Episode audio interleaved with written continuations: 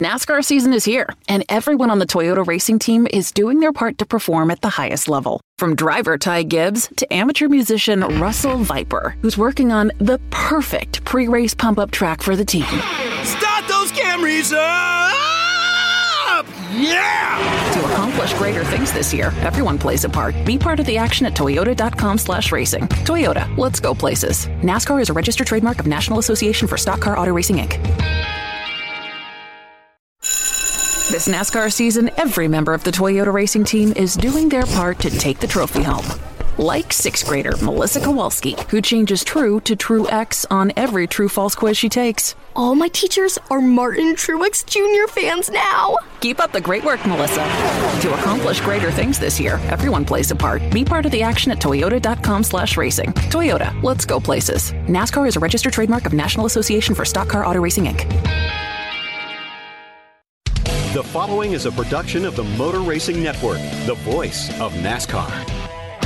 The Motor Racing Network presents NASCAR Live. This is the race for the win of the Daytona 500. Fields in three. Earnhardt swings up to the top of Rick Mast, the left car on the bottom of the racetrack. Dale Earnhardt puts on the block. Earnhardt slips off turn four, back to the checkered flag. Earnhardt in front of Bobby Labonte, a left car to the inside. Rusty Wallace make that Mayfield and Labonte banging for second to the stripe.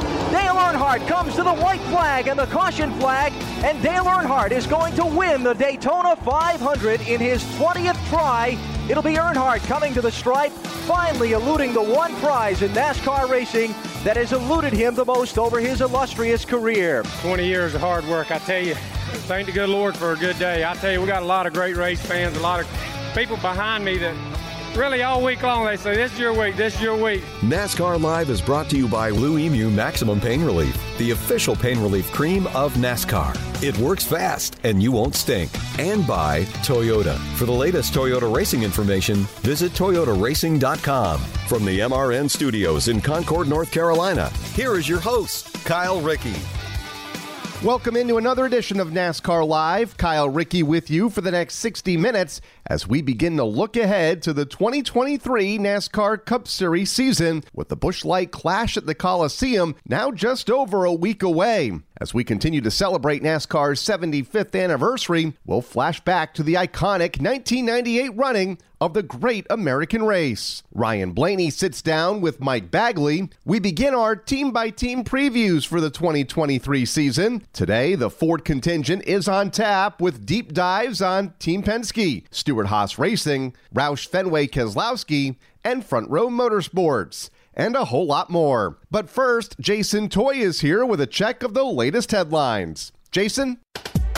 Kyle, two Cup champions will be working together. Todd Gordon will crew chief for Jimmie Johnson and all of his NASCAR Cup Series starts for Legacy Motor Club in 2023. Gordon won a championship atop Joey Logano's pit box in 2018 and is looking forward to working with a champ once again. Jimmy and I have very similar kind of thoughts on this that we both have a passion to race, but don't want the grind to, to bury the families. And, you know, this was an ideal situation for me uh, to come back and get a little bit of the racing bug. You know, as it's this right now, my involvement's going to be with the 84 team and getting those five races done. Legacy also announced an extension for crew chief Dave Elenz, who will continue to work with Erik Jones and the 43 team. Tyler Reddick, a two time NASCAR Xfinity Series champion, will race select events in the series for Sam Hunt Racing in 2023. Reddick's first race behind the wheel will be at the Auto Club Speedway in February. The rest of his schedule and sponsorship have yet to be announced. After Scott Miller left the position to become NASCAR's newly formed role of competition strategist, the organization is replacing him with former Cup Series driver Elton Sawyer as the senior vice president of competition. Sawyer joined the company in 2015 and in his new role will oversee all aspects of on track competition, officiating, inspection, and rule development. And with the Busch Clash approaching, the man who will wave the green flag has been selected. USC quarterback and Heisman Trophy winner Caleb Williams will serve as the honorary starter at next week's event in the LA Coliseum. Kyle? All right, thank you very much, Jason. Coming up, we flash back to one of the most famous races in the history of the sport, the 1998 Daytona 500. And later, Ryan Blaney joins us. Sir, are you aware you were going 40 miles an hour? This is a residential area. Sure, but I'm on my lawnmower. Wait, am I getting a ticket? No, I've just never seen anyone top 9 miles an hour on one of those bad boys. And mow their entire lawn in 30 seconds? What got into you? Well, it did fuel up at Sunoco this morning. At Sunoco, we know how to fuel peak performance. We've been doing it for American racing for over 50 years. Fuel your best. This is NASCAR Live. Now, back to Kyle Rickey. Welcome back to NASCAR Live. We are less than one month away from the 2023 Daytona 500 on February 19th as we continue to count down to the 65th running of the Great American Race. We're flashing back to some of the best moments it has had to offer. Today we're going back to 1998 and the 40th Daytona 500, where everything finally went right for Dale Earnhardt after 20 years of trying. Kurt Becker has more. The hype surrounding the start of the 1998 NASCAR Cup Series season was higher than it had ever been. The series was embarking on its 50th anniversary celebration, and while nostalgia was abundant, so was debate as NASCAR released its list of the 50 greatest drivers in the history of the sport as chosen by an independent panel. The youngest name on that list was Jeff Gordon. In 1997, Gordon had won his second Cup Series championship and his first Daytona 500. He entered Speed Weeks 1998 as an overwhelming favorite to win another edition of the Great American Race. But he had plenty of competition from legends of the sport who were still looking for their first Harley J. Earl trophy. Rusty Wallace takes the lead on the backstretch, dropping help from his brother Kenny. Now Bill Elliott goes by as Wallace leads to three. Rusty and Kenny Wallace one and two as they come around the final time into turn number four. As a matter of fact, give Rusty Wallace three car lengths off turn four. Jeff Gordon is on the apron of the racetrack, not even up to speed, as down to the start finish line comes Rusty Wallace to win the 1998 Bud Shootout. Speed Weeks began with Rusty Wallace finally getting an elusive first win at Daytona in the exhibition Bud Shootout race. In qualifying for the event, another storyline emerged with Joe Gibbs Racing's Bobby Labonte winning the pole for the race, with his older brother Terry earning the second starting position to make it an all Labonte front row. In Thursday's Gatorade 125 qualifying races, a two time Daytona 500 winner took the first event, while a driver preparing to start his 20th edition of the Great American Race took the second. The front three tighten up as everybody scrabbles into turn number three behind. They begin to pull away. Here they come. Sterling Marlin leads the pack off the fourth corner to the checkered flag. The race for the transfer spot has been scrambled by the crash in the middle of the pack. To the stripe, though, Sterling Marlin comes. He'll win the first of the Gatorade 125s over Dale Jarrett and Bobby Labonte, who will finish second and third. Caution, and here comes the race to the win in the Gatorade 125. It's going to be Earnhardt to the stripe and the caution and white flags at the same time for the ninth straight year. Dale Earnhardt is going to win his Gatorade 125 mile qualifying race at Daytona. Speed Weeks had fully set the stage with a huge list of contenders. From Gordon to the Labonte brothers to Sterling Marlin and Dale Earnhardt, the outcome of the race, as is usual with the 500, was difficult to predict. All of that led to Bobby and Terry Labonte leading the field to the green flag, thrown by one of the National Football League's best, Dan Marino. Field coming off turn number four now, down for the start of the 1998 Daytona 500. 43 drivers ready to run 200 laps today. $7 million at the end of the day to be passed out. Pace car along pit road, field in command of the Labonte brothers as we're ready for the start. Moving down the line, Dan Marino will drop the green flag, and we are underway in the Daytona 500. The younger Labonte led the opening 14 laps of the event before the winners of the twin 125s took turns at the point. Now Sterling Marlin gets up alongside Bobby Labonte. Now the Pontiac of Bobby Labonte down to the inside. He'll slide behind Sterling Marlin. Sterling Marlin takes the lead of the Daytona 500. Earnhardt dives down to the bottom of the racetrack and grabs the lead. The battle is on for second. Bobby Labonte to the top of the banking, working on Sterling Marlin. He gets by. Now here comes Cope for third. Off turn number four, it'll be Dale Earnhardt now taking over the point of the 500 with Bobby Labonte still in second. The defending champion of the series and of the event would make his presence known when he took the lead on lap 59. The man who's going to get the race lead by the time they get back up to speed is going to be Jeff Gordon. Looks like Gordon will take over the lead in the Daytona 500 for the first time of the day. Gordon would stay up front for nearly 50 laps in a caution free first 100 laps of the race. In fact, the race would stay green until lap 126. 26. The yellow finally flew when Ward Burton cut a tire and littered the track with debris in turn three. Caution flag waving on the speedway. There's a car in trouble in turn four. Alan, it's Ward Burton. He's got a right front tire cut down, just limping his way back to the pit, smoke billowing off of his machine as he heads toward pit road. After that caution period, Earnhardt resumed control of the lead, and the race continued its blistering pace until the first accident of the event brought the caution flag out for the second time. Oh, trouble off turn two. John Andretti makes contact with Robert Pressley. They were trying to pass the lapped cars, and as Andretti drove down to the inside of Pressley, they made contact and now spin down the back straightaway to the infield safety. Caution is on the speedway. It will come out at lap 172. With just over 20 laps left in the event, another caution flag put the spotlight on the pit crews, with Earnhardt's crew keeping him out front. As the laps in the race wound down, hardly anyone at Daytona International Speedway was sitting down. Anticipation was building that Dale Earnhardt would finally win the Daytona 500. But with the late race misfortune that the Intimidator had encountered in years past, nothing was certain. After lap 198, two lapped cars got together and brought out the caution flag, leaving Earnhardt, Bobby Labonte, and a young Jeremy Mayfield to race back to the yellow flag and ultimately the win in the 40th Daytona 500. Oh, there's trouble off the turn. One car slides down to the inside at his leg speed. He makes contact with John Andretti. Both cars spin down to the inside of the racetrack as everyone else gets away. This is the race for the win of the Daytona 500. Fields in three. Earnhardt swings up to the top of Rick Mast, the lap car on the bottom of the racetrack. Dale Earnhardt puts on the block. Earnhardt slips off turn four, back to the checkered flag. Earnhardt in front of Bobby Labonte, a lap car to the inside. Rusty Wallace make that Mayfield and Labonte banging for second to the stripe. Dale Earnhardt comes to the white flag and the caution flag, and Dale Earnhardt is going to win the Daytona 500 in his 20th try.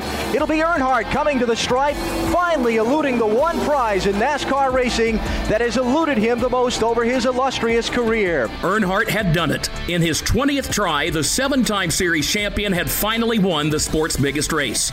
Before he reached victory lane, crew members of every team had lined pit row to congratulate him. A moment that many of today's drivers call one of the most iconic in the history of the sport. 98 when Earnhardt finally won. That was a big moment for me. I was a fan of his, and just to see how big of a deal that was, and everybody coming out to pit road to congratulate him and just see what he meant or was in NASCAR was pretty was pretty neat. All that was left was for Earnhardt to emerge from his car and celebrate in the glory of Daytona 500 Victory Lane. Dale, 20th time is a charm. Your thoughts? 20 years of hard work. I tell you, thank the good Lord for a good day. I tell you, we got a lot of great race fans, a lot of people behind me that really all week long they say, This is your week, this is your week. Richard Childress has got one heck of a race team. I'm talking about everybody who works for Richard Childress from the 31 to 3 truck. Everybody, all this three team, everybody's worked so hard for this. I, I, can't I can't believe we won it in the fashion we did. We raced them hard and we you know, it's just a good race car. It says a lot for the team. It says a lot for all our sponsors. Everybody worked so hard at Chevrolet Monte Carlo. It is something else. Now, 25 years later, the sport will celebrate its 75th anniversary and the 65th Daytona 500 in hopes of another Daytona 500 memory that will live forever, as Dale Earnhardt's 1998 triumph has done. That moment when Dale Earnhardt was congratulated by every team on pit road will certainly live forever. Coming up, Team Penske's Ryan Blaney stops by to review his 2022 season and preview 2023. And later, we preview what this season has in store for Stewart Haas Racing. Well, listeners, in case you didn't get enough sports today, here's an ad break that'll tell you how to watch even more sports. YouTube is the new home of NFL Sunday Ticket. And if you sign up now, you'll get our lowest full season price of the year. Just go to youtube.com slash Spotify offer to get $100 off NFL Sunday Ticket. Watch your favorite teams out of market Sunday afternoon games, exclusively on YouTube and YouTube TV. All right, enough about sports. Go get more sports. Terms and embargoes apply. Offer ends June 6th. No refunds. This is NASCAR Live. Now, back to Kyle Rickey.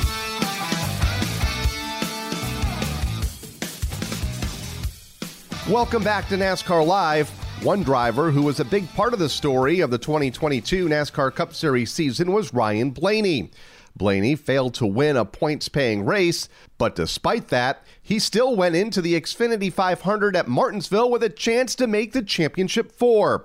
Ahead of the start of the new season, Blaney sat down with Mike Bagley to discuss his off-season and what it's going to take to get back to victory lane and finally advance to the exclusive Championship 4. Ryan Blaney leads off the end of the back straightaway. Denny Hamlin, two, now three car lengths behind him for the final time off the corner. Here comes Denny Hamlin. He will get close, not close enough. He did it once, he's going to do it twice. He comes across the line, leading the field. This time the checkered flag is in the air, and Ryan Blaney has won the All Star race here at the Texas Motor Speedway. How has your off season been? Yeah, it was, uh, it was pretty good fairly short. I didn't do a lot. I kind of stayed home uh, a good bit. Went to Mexico uh, just before Christmas with some family, so that was nice to, to be able to go to some warm weather. But um, yeah, didn't do a whole ton. Just kind of enjoyed the holidays and had a lot of family at my house for Christmas. And um, then, gosh, we're here before you know it, you know, so it flies by. I'm not going to tell you anything that you don't know. We all know what season you had last year you obviously are a part of a conversation where like where was the win? What happened to the 12 car? It wasn't by lack of, of trying. How would you assess 2022 with all the newness including personnel on the team new race cars? How would you how would you assess that? Yeah honestly i thought we had a good year. Um, just the wins weren't there and that's what you know, didn't make it a great year. Um, i thought we were you know we were in contention to, to win a good bit. It just we never really executed, or, or things just didn't go our way. Uh, you know, you hope to just learn from all that stuff. You know, so um, I'm not, you know, very disappointed in our 2022 season. I thought we had a great year with great people and and had a really good chance to go to Phoenix um, without any wins in the regular season. Um, and you know, I made some mistakes at Vegas and Homestead, and, and kept us out of Phoenix. So um, that is the disappointing part of in that part of, in myself of making mistakes and keeping us out of Phoenix. But overall, was a good year. First year working with Hassler. Um, I'm, I can not wait to get started in our second season together. I think it's going to be really awesome um, having a year under our belt. But uh, yeah, good year, just not a great year. What does he bring to the mix? Yeah, you know, I, you know, I feel like his personality and mine are pretty similar. Um, we kind of have the same demeanor. Uh, we think about you know certain things in the same way, kind of the process of the you know race car and kind of the flow of the race. I think we do a pretty good job at that and being similar on those sides. Um, and he's just you know, he's a young, innovative guy. You know, I mean, he really enjoys finding new things. He was an engineer for a long time. He's still pretty new in the crew chief world. You know, I mean, he was on the Wood Brothers car for a little bit in 21. You know, the second half of the year, and then he's really only got a year and a half of crew chief and under his belt. So, you know, these things I feel like you continue to improve on, you know, on that side of it. And uh, but I just love his demeanor, uh, his openness to trying new things. I feel like that's what you need to have, especially in this day and age. So we're close to the Clash at the Coliseum. Uh, going back there for year two uh, have an opportunity to race for that trophy, medals now, and yeah. that is our launch off into the season. Is that a perfect way, in your opinion, to launch the season? The Clash had always been a Daytona, but with this new style of Clash, are you a fan of this? Um, you know, I feel like it's a really unique, you know, thing to do. You know, I, I'm gonna be honest with you. Last year, when before we went to the Clash at the Coliseum, I wasn't very optimistic about it. You know, I was, uh, you know, like, oh, this is gonna be, you know, kind of dumb, things like that. But we got there I was, you know, rolled through the tunnel onto the track. I was like, man, this is really cool. Kind of taking everything in, um, and it was it exceeded my expectations wildly. Uh, and so going back this year, I think everyone has a better better feel for it, a little bit better taste in their mouth about going back to the Coliseum. Um, it's still going to be rough and rowdy, beating and banging, racing. But I feel like everyone, you know, that we have just a better idea. Um, so I think it's a good way to kick off the season. I think it did well. I think everybody who attended that race, um, whether it was their first race ever, uh, whether they've been to a NASCAR race before, I think they really enjoyed it. Um, so I'm sure it's going to be the same this year. Uh, hopefully, even better. So um, I think it's it's good. It is. I do miss the Clash being in Daytona, you know, because that's just was part of the Daytona allure, right? You're that's like, fair. Yeah. You know, like we're there in Daytona for the the whole week, you know, and we have the Clash. It was special to be in it because you can kind of get a little pre-race before the 500s you know, and the duels and stuff like that. Um, but it is what it is now. Times change. What's it like now? Speedway, you talk about the Clash going to the Coliseum. So when you roll onto the property, no practice, right into qualifying for the 500. You'll do the duel race, get a couple of days off from racing, but still have practice and then into the 500. The cadence of that week of speed weeks. What is it like now as a driver with what we do now that's different at the World Center of Racing? Yeah, um, it's I don't know if you call it speed weeks anymore. It's like speed few days. You know, it's like speed handful of days. Um, it's definitely different. You know, I mean, heck, even when I first started doing it on the cup side in, you know, 15, 16, you know, you were there for like 10 days. You know, my dad was running, you know, you were there for two weeks. Um, so it is, it has changed. This year is probably the biggest change. We're going, no practice. You qualify your 500 car, you run right into the duel. I personally don't really like that. Like you need to have a little bit of practice in your 500 car. I mean, guys, you know, we've all there's only a handful of us who have tested so far in the off season. Speedway stuff is vastly different than anything you can ever go test. Uh, so I would have liked to have like one practice before the duels of you getting in your 500 car and then go out here and run this duel and hopefully everything's okay on your car. Hopefully nothing breaks and you have no leaks or nothing like that. And don't know how it's going to handle. I have no idea. Fire off in the duel in your 500 car. Not sure if I'm a big fan of that, but we'll see how it is. Fair enough. Yeah. You've got the year of the next gen under your belt. You're coming back for year two, and I'm sure you, the rest of the Penske crew, have learned a lot. What have you taken away from that first year of experience with the car that perhaps maybe you could address maybe in a different way to yield different success in 23? Yeah, you know, whenever you have previous experience with something, you know, after a year, you just understand kind of what to expect a little better, what this car likes, doesn't like, what are the important areas to work on on this car. I thought Penske as a whole did a great job. Obviously, with you know Joey winning the championship, huge year for for Penske, um, and it was cool to be a part of that. Um, so I think we did a great job of adjusting and adapting to this car, and I think that's something we do really well at the Penske Group. Is we adapt very well uh, to new things, and uh, while also continuing to, you know, innovate and, and find better and better things. So um, I think having that success in 22 as a whole team will hopefully relay over to you know this upcoming season, and you can continue your success and build on what you learned last year. Thanks, Mike. Coming up, we start our 2023 team previews with a look at Stewart-Haas Racing. And later, all of Team Penske takes center stage. This is NASCAR Live. Now, back to Kyle Rickey. Welcome back to NASCAR Live. 2023 brings a mix of new and old to Stewart-Haas Racing. The longest tenured driver at the team, Kevin Harvick, has announced 2023 will be his last, but veteran driver Aric Almirola returns after initially intending to leave after 2022. The new comes in the form of Ryan Preece, who takes over the number 41 car from Cole Custer. Can he have the same success that Chase Briscoe had last year? Susie Armstrong has more. 2023 symbolizes a beginning and end for the Stewart-Haas racing contingent, starting with the longest tenured SHR driver, Kevin Harvick.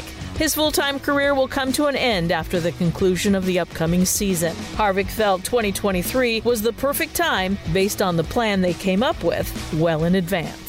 Really, we started this process of, you know, probably a year and a half ago or so, was to have a proper plan uh, plan the year out correctly, do the work that came with it uh, in in respect for your race team, your people that have you know been with you for 10 years now, the people that have worked with you for, I have some of them that have worked for me for 25 years, uh, just to try to go out and, and give them the, the opportunity to, to do the things that, that they need to do going forward, celebrate it with everybody, and give the race fans an opportunity to, uh, that have supported you for 25 years uh, at a lot of these places, uh, the opportunity to come out and watch, watch one more race. So all signs just pointed to, uh, professionally pointed to 2023 and doing it the right way. And, and there's just a there's a lot of things that that, that uh, have taken place and a lot more that will take place. And, and we'll just uh, continue with our plan and, and feel like we have it all laid out pretty well. Reflecting on 2022, Harvick bounced back after a less than ideal start of the season.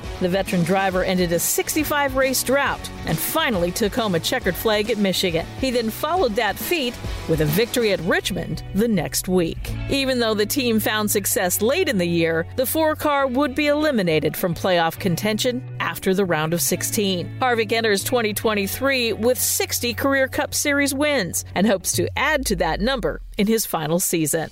When it comes to new beginnings, one driver has found that in SHR. Ryan Preece spent last season bouncing around to rides in all three NASCAR National Touring Series while serving as SHR's reserve driver. With Cole Custer taking a step back to the Xfinity Series, Priest will drive the number 41 full time and hopes to find success as he's reunited with a familiar face. Chad Johnston just recently announced as the crew chief. How key is it to have a familiar voice, familiar face, and a guy you've been to victory lane with in the truck series with Chad? Yeah, well, I think you know some people might hinder away from from doing something to where they feel like they don't have the experience with the car or whatever. But you know, it's it's like when I try to get people to take a chance on me, right? I I don't have much experience in the next gen car, but I know I'm going to drive and be prepared and, and do everything else that I feel is right. You know, Chad's a guy that me personally, we, we just click. And, uh, you know, he's a racer himself. Uh, Chris Gabehart said this uh, uh, a year or so ago when we were at the Snowball Derby together, and you know that's our golf game is racing. Well, Chad's the same way. We're racers, and and our golf game is racing. We just have so many things in common. We can have those difficult conversations that that sometimes you just have to have. And as far as we we talk about uh, driver crew chief relationships and needing to gel and and all those things, and it's so true. And that's something that I found out over the past few years. The personalities that I that I work really well with, and sometimes that I just struggle with. And so I feel like this year is this is the guy that that I've really wanted, and uh, we're really looking forward to working together. Preece spent three seasons at JTG Daugherty Racing, and in his first for SHR is still looking for that first Cup Series win. One driver who's been indecisive about the end of his career is Aric Almirola. The veteran driver announced early in 2022 that he would hang it up at the end of the year, but that's not the case, and the 38 year old is back in the 10 car for at least one more season. With futures uncertain for multiple members of SHR, Almirola says the team's dynamic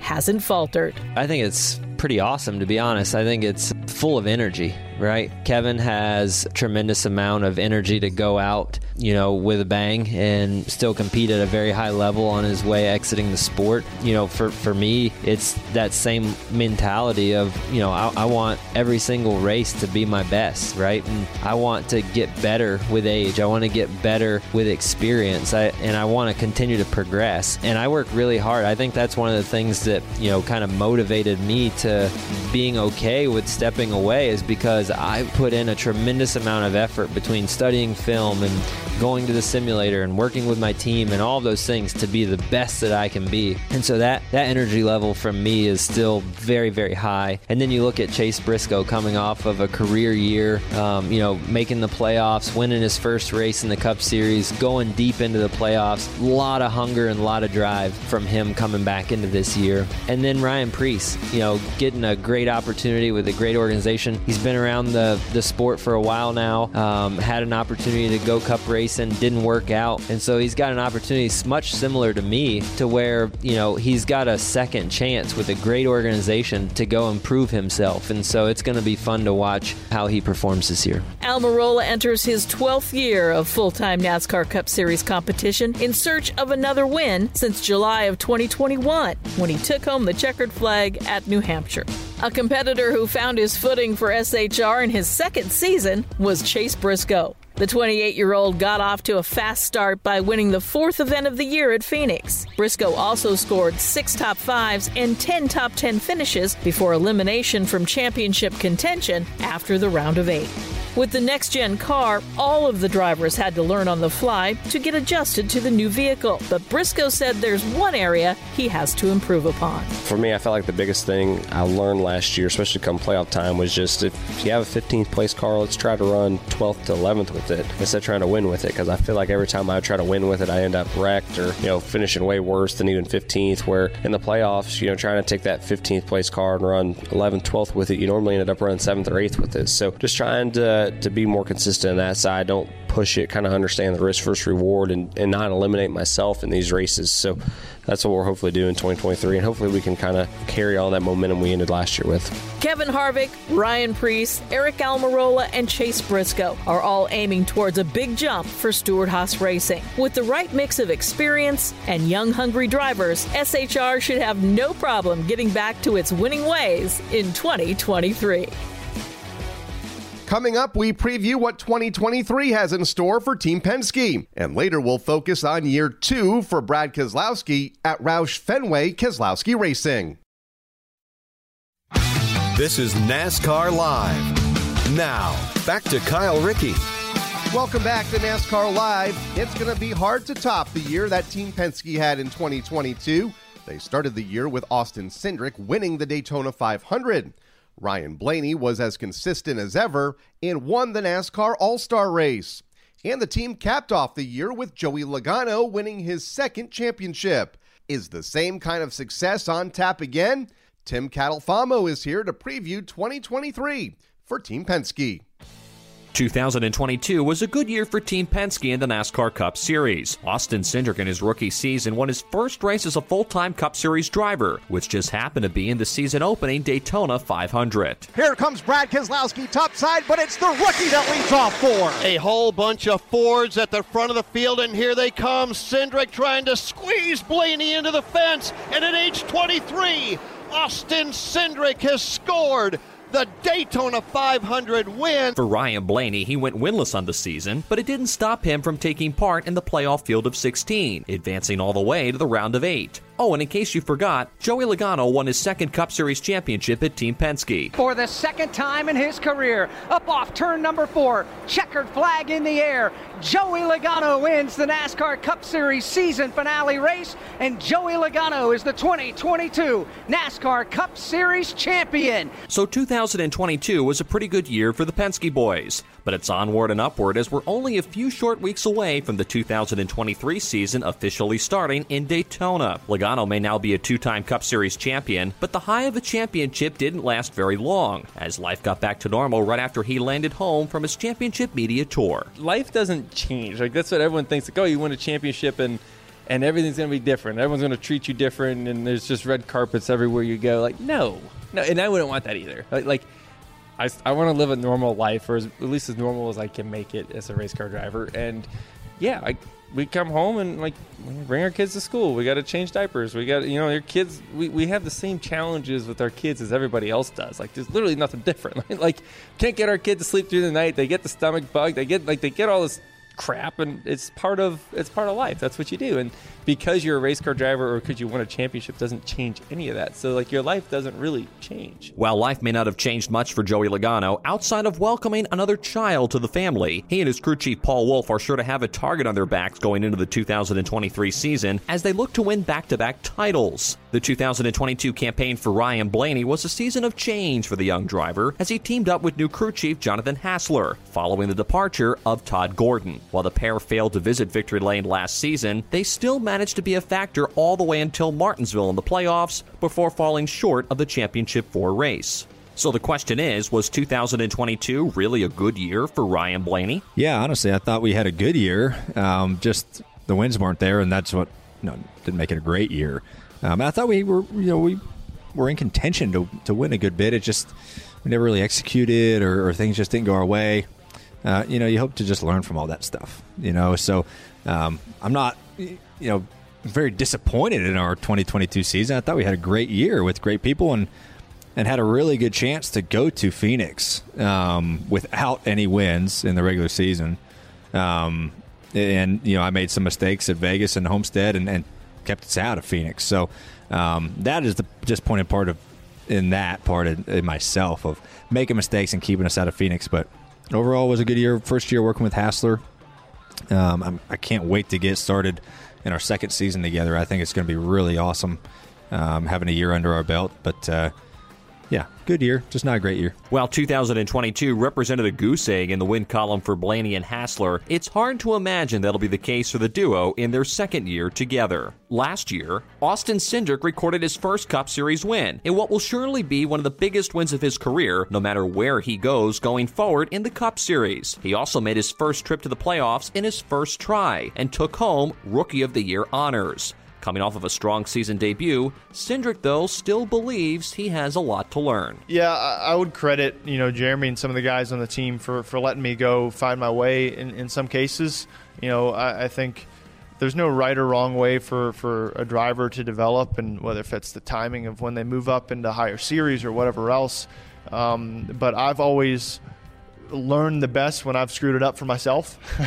so uh, there were plenty of times last year where, man, I want to go this way with the car. And granted, we, we don't have a lot of information to base it off of. Sometimes it's just, you know, with, with especially with last year with the next gen car and no practice, like it's kind of just based off your gut. And you know, they, they trusted me to make the right calls, and sometimes I would, and sometimes I wouldn't, and um, kind of left me left me a bit of leash to go learn. So um, I feel like there's there's a lot of opportunities that we can look back at that from last year, and you know, definitely learn some things. I feel like maybe um, taught each other some things as far as a team and um, ways that we're able to, to to dial that in even further and, and, and, try and take my game up to the next level. Joey Logano, Ryan Blaney, and Austin Cindric should all once again represent a strong trio for Team Penske in 2023, with realistic title expectations abound and each being a threat to take home the checkered flag every weekend. All told, it should be a fun ride for Team Penske in 2023. Thank you, Tim. Coming up, we'll put a bow on our team previews for the week by discussing Roush Fenway Keselowski Racing in Front Row Motorsports. This is NASCAR Live. Now, back to Kyle Rickey. Welcome back to NASCAR Live. It's time to wrap up our preview of the Ford contingent in the NASCAR Cup Series for 2023. Jason Toy is back with a deep dive on the teams that are looking to take another step forward and contend for the playoffs this season. Roush Fenway Keselowski Racing and Front Row Motorsports. The teams at Roush Fenway Keselowski Racing and Front Row Motorsports will once again be representing the Blue Oval of Ford as teams look for better fortunes in 2023. Year one as a driver owner for Brad Keselowski had many ups and downs. He failed to win a race and thus he missed out on the playoffs. But despite the rocky start behind the wheel of the number six, he's not deterred heading into 2023. You know, there's been ups and downs and everything in between. And uh, some moments we're proud of, some moments that you know we're learning from the hard way, and um, probably a, a, lot of it is to be expected. And it, it's a it's a journey with a, a lot of different steps uh, in the way of the process. But uh, I'm excited about the progress we're showing, and I'm firmly believe that we can get uh, this company to where it can win races and contend for championships and uh, and titles for, for years to come. While on track success eluded Keselowski in 2022, it wasn't all bad for the RFK racing team as a whole. Chris Buescher had the best season of his Cup Series career in the number 17. Buescher notched a career high 10 top 10s, along with a career best top 5 finishes, including a win at Bristol. Because of that success, there's a lot of optimism among Buescher and his team heading into the new season. I think it's been strong. Uh, you know, I think that everybody's been pumped up to, to, hit the ground running with this car and and fire off this season at these tracks where, where we really just we didn't hit last year. You know, we went out west, we were kind of chasing it. Uh, we went to COTA. It's the only road course last year that, that we really didn't perform where we should have, and uh, and it was off by a lot.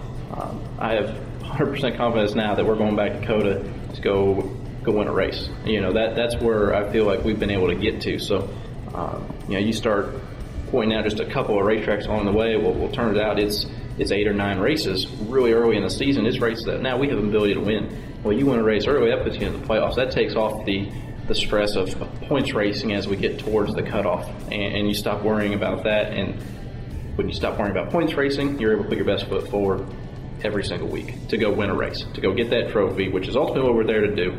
Um, points racing has become a, a, very massive part of our sport. Uh, I guess it always has been, but uh, I guess with the playoff format, it's changed how we, we approach our seasons. And if you can get that win early, then you get to go back to the old school way and, and race hard for that for that trophy every week. According to Keselowski, Buescher's success speaks to the culture he and the team are helping to build at RFK. Yeah, we're just continuing to drive the right culture and the right mentality that it takes to win races with uh, you know great competition. You know, you can never take anything away from your competitors, and, and respecting that uh, but also having a, a, firm desire and belief that we can be the best. Michael McDowell is back once again, driving the number 34 for Front Row Motorsports. But change was abound for his team this offseason. McDowell's former crew chief Blake Harris departed the team to work with Alex Bowman at Hendrick Motorsports. Replacing Harris is Travis Peterson, who comes over from RFK Racing, where he worked as a lead race engineer for Buescher, Ryan Newman, and Matt Kenseth. McDowell admits that it is daunting to lose several valuable members of his team, but he's excited about about the new additions and where the team is headed. You know, it, it's daunting when you get to November and you find out half your team is going somewhere else and you have such good chemistry and you're rolling and running good every weekend. It's just a kick in the gut. You're like, oh man. Um, but not just being optimistic, we landed really great people. And I feel like how cool is it going to be to do this again year three?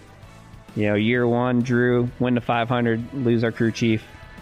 Year two, Blake comes up, has success, lose crew chief, car chief, interior guy, front end, rear end. I mean, there's three guys on our program right now that were on the 34 last year. Me, the spotter, and the PR guy. and, and so it was a complete start over. And um, but I feel really good with where we landed and the people that we got. We got some great hires, and uh, I feel like we'll be going forward at front row. Um, but it's going to take time. It is. I mean, you just can't fabricate chemistry. You can't. And it took Blake and I a little bit to get going. Um, and I'm sure it'll take Travis and I a little bit to get going. But we have a great foundation and we have great people at front row. And the, all those names that we mentioned, those are just one or two people that are part of that 70 that make our race cars go fast. And so our core team of people pretty much stayed intact except for our road crew that's on the 34. So I'm um, still optimistic about you know what we can accomplish and what we can build and feel really good with with Travis and um, and the team that he's assembled and that we've put together at front row. So in 2022, Todd Gilliland made the big leap from the Craftsman Truck Series to the Cup Series as he embarked upon his rookie year. As one would expect, there were ups and downs, highs and lows for Gilliland and the number 38 at front row. He'll also work with a new crew chief this season as his former crew chief Seth Barbour was promoted to team's technical director. Taking Barbour's seat atop the pit box will be Ryan Bergenty. No matter the changes, Gilliland will be leaning on his crew chief Burgundy and his team teammate McDowell. Yeah, he's been a, a really good role model for sure. I think um, he's a big family guy. He's been at front row for I guess five five or six years, maybe five now, and um, so it's really cool. Just I mean, he's got knows the ins and outs of that place first off, and then obviously his on track performance this year is really really good. So um, still a lot to gain on, or still a lot of progress to be made, but um, I think if we can get to you know performing at his level, that'd be a, a, good goal for this year. Change is the operative word for both RFK Racing and Front Row Motorsports, but so is the optimism as both teams look to take the next step in 2023. Coming up, we wrap up this week's show by hearing some of the highlights from the 2023 NASCAR Hall of Fame induction ceremony. This is NASCAR Live. Now, back to Kyle Rickey. Welcome back to NASCAR Live. It's about time to head for the exit ramp on this week's edition. But before we do so, we thought it would be nice to take a trip all the way back to 1967 to hear a snippet of the ninth running of the Daytona 500. We may get the green this time. They come now into the tri-oval. Directly below us here is the start-finish line. It looks as if we might very well get a start now. And we do. The green flag is out and they're racing. Take it, Hal. Okay, here they come with Curtis Turner pulling out in front ahead. And of course, it's a real, real battle toward this first turn. They're four and five abreast coming into here. Turner up about five car lengths. Richard Petty in second place. And A.J. Foyt in the third place as they go into the high first and second turn. LeeRoy Yarbrough trying to jockey. He's in fourth spot. Freddie Lorenzen is riding in the number five spot with Buddy Baker in sixth spot as they go down the long back straightaway. Richard Petty trying to catch up. There goes LeeRoy Yarbrough on the inside. And three of Grass going down the back straightaway. Let's go to the third turn. And as they come into my corner, right out in front is Curtis Turner. LeeRoy Yarbrough now takes over second spot. Right on the outside is Richard Petty now moving up. It's a wheelie wheel battle for second. Peddler engine is dropping back a little bit. Paul Goldsmith has moved right up on Petty as they get down into the tri-oval back to radio control. As they come down toward us here now at the start finish line, once again, the old Fox, Curtis Turner, qualified at 180.831 and is demonstrating that he can hold it. Let's go over to the second turn, Barney Hall. All right, it's still Curtis Turner out front, but he's going to get some competition as they move into the number one corner. Richard Petty moving up on his bumper. LeeRoy Yarbrough down inside. A real three-way battle going for the number two spot there right now. It's still Curtis Turner leading the pack as they go off the number two corner. Richard Petty sitting right on him. LeeRoy Yarbrough running third. Goldsmith running fourth as they go down. And Richard Petty looks as though he's going to take over the lead. Up to you, Bob Smith. Right, Richard Petty has taken the lead, and moving in on the inside is LeeRoy Yarbrough. LeeRoy Yarbrough pushing that Dodge Charger right into the lead, going right by Richard Petty. Petty just momentarily held that lead. It's now LeeRoy Yarbrough, Richard Petty, and Curtis Turner coming through the fourth turn. Then we have Buddy Baker and Paul Goldsmith and A.J. Foyt. Now back to radio control. LeeRoy Yarbrough, the boy from Columbia, South Carolina, has taken the lead. He's being drafted very closely by Petty as they swing past the underneath. And let's to the first turn again. Okay, LeeRoy Yarbrough out in front. There's a real pack. There's about six or seven cars in the first pack, and then another pack immediately behind that. LeeRoy Yarbrough out in front. Richard Petty second. Curtis Turner running third. Paul Goldsmith fourth. A.J. Foyt running fifth. Buddy Baker running sixth. Mario Andretti running seventh. Tiny Lund is running eighth as they go down the back straightaway back to radio control. And take it on the fourth turn, Bob Smith. All right, they're moving down the back straightaway now. It's still LeeRoy Yarbrough. He's starting to open up a bit of a lead now. He has about a two-car lead over Richard Petty as they move through the third and fourth turn. Curtis Turner still holding down third spot. He goes low as A.J. Foyt goes high. Now in fourth place, and Paul Goldsmith has moved up into fifth place. They move through the fourth turn back to radio control. And over to the second turn, Barney Hall. Ted, the slower cars also in the rear are picking up speed now. They were waiting for the leaders to move out front and give them a little running room. They're closing up, and we've got drafting situations going on all around the track. As they come down into the number one corner, it's still LeeRoy Yarbrough, that Dodge Charger. Richard Petty is running second. Here comes Curtis Turner up through the field again. Turner up to make a bid for the number two spot. He's alongside Richard Petty. He gets around Petty as they go off the number two corner, and he's going to challenge for the lead on LeeRoy Yarbrough as they go down the long back chute back to radio control. Bob McGinley. And as they come at me now, they're three abreast going into the corner with A.J. Foyt moving up into second spot. Running third behind LeeRoy Yarbrough is Curtis Turner. Buddy Baker is fourth. Richard Petty fifth. Mario Andretti is sixth. Seventh spot is Goldsmith. Eighth position, David Pearson as they string out and go into the tri-oval. It's go, go, go, and back to radio control. Several years ago, it was LeeRoy Yarbrough who set a special track record. You can hear that race in its entirety right now on MRN.com or by subscribing to MRN Classic Races wherever you listen to your favorite podcasts. That'll do it for this week's edition of NASCAR Live. A big thanks to Ryan Blaney for joining us. For the entire Motor Racing Network crew, I'm Kyle Rickey. Have a great week, and we'll see you right here to do it all over again next week here on the Motor Racing Network. NASCAR Live is a production of the Motor Racing Network with studios in Concord, North Carolina, and was brought to you by Blue Emu Maximum Pain Relief, the official pain relief cream of NASCAR. It works fast and you won't stink. And by Toyota. For the latest Toyota racing information, visit toyotaracing.com. Today's broadcast was produced by Trey Downey, Pat Jaggers, and Julian Council. The executive producer for MRN is Ryan Horn. Remember to visit MRN.com for all of the latest news and information. NASCAR Live is produced under an exclusive license with NASCAR. Any use of the accounts and descriptions contained in this broadcast must be with the express written permission of NASCAR and the Motor Racing Network. Ruoff Mortgage wants to welcome you home with their fast and stress free mortgage process. Ruoff knows that when you're ready to move, you want to keep things moving. From the moment you start, Ruoff makes sure the process moves quickly, often twice as fast as other lenders, so you can close quickly and settle in sooner. Visit ruoff.com to learn how you can qualify for the fastest loan of your life. That's Ruoff, R U O F F.com.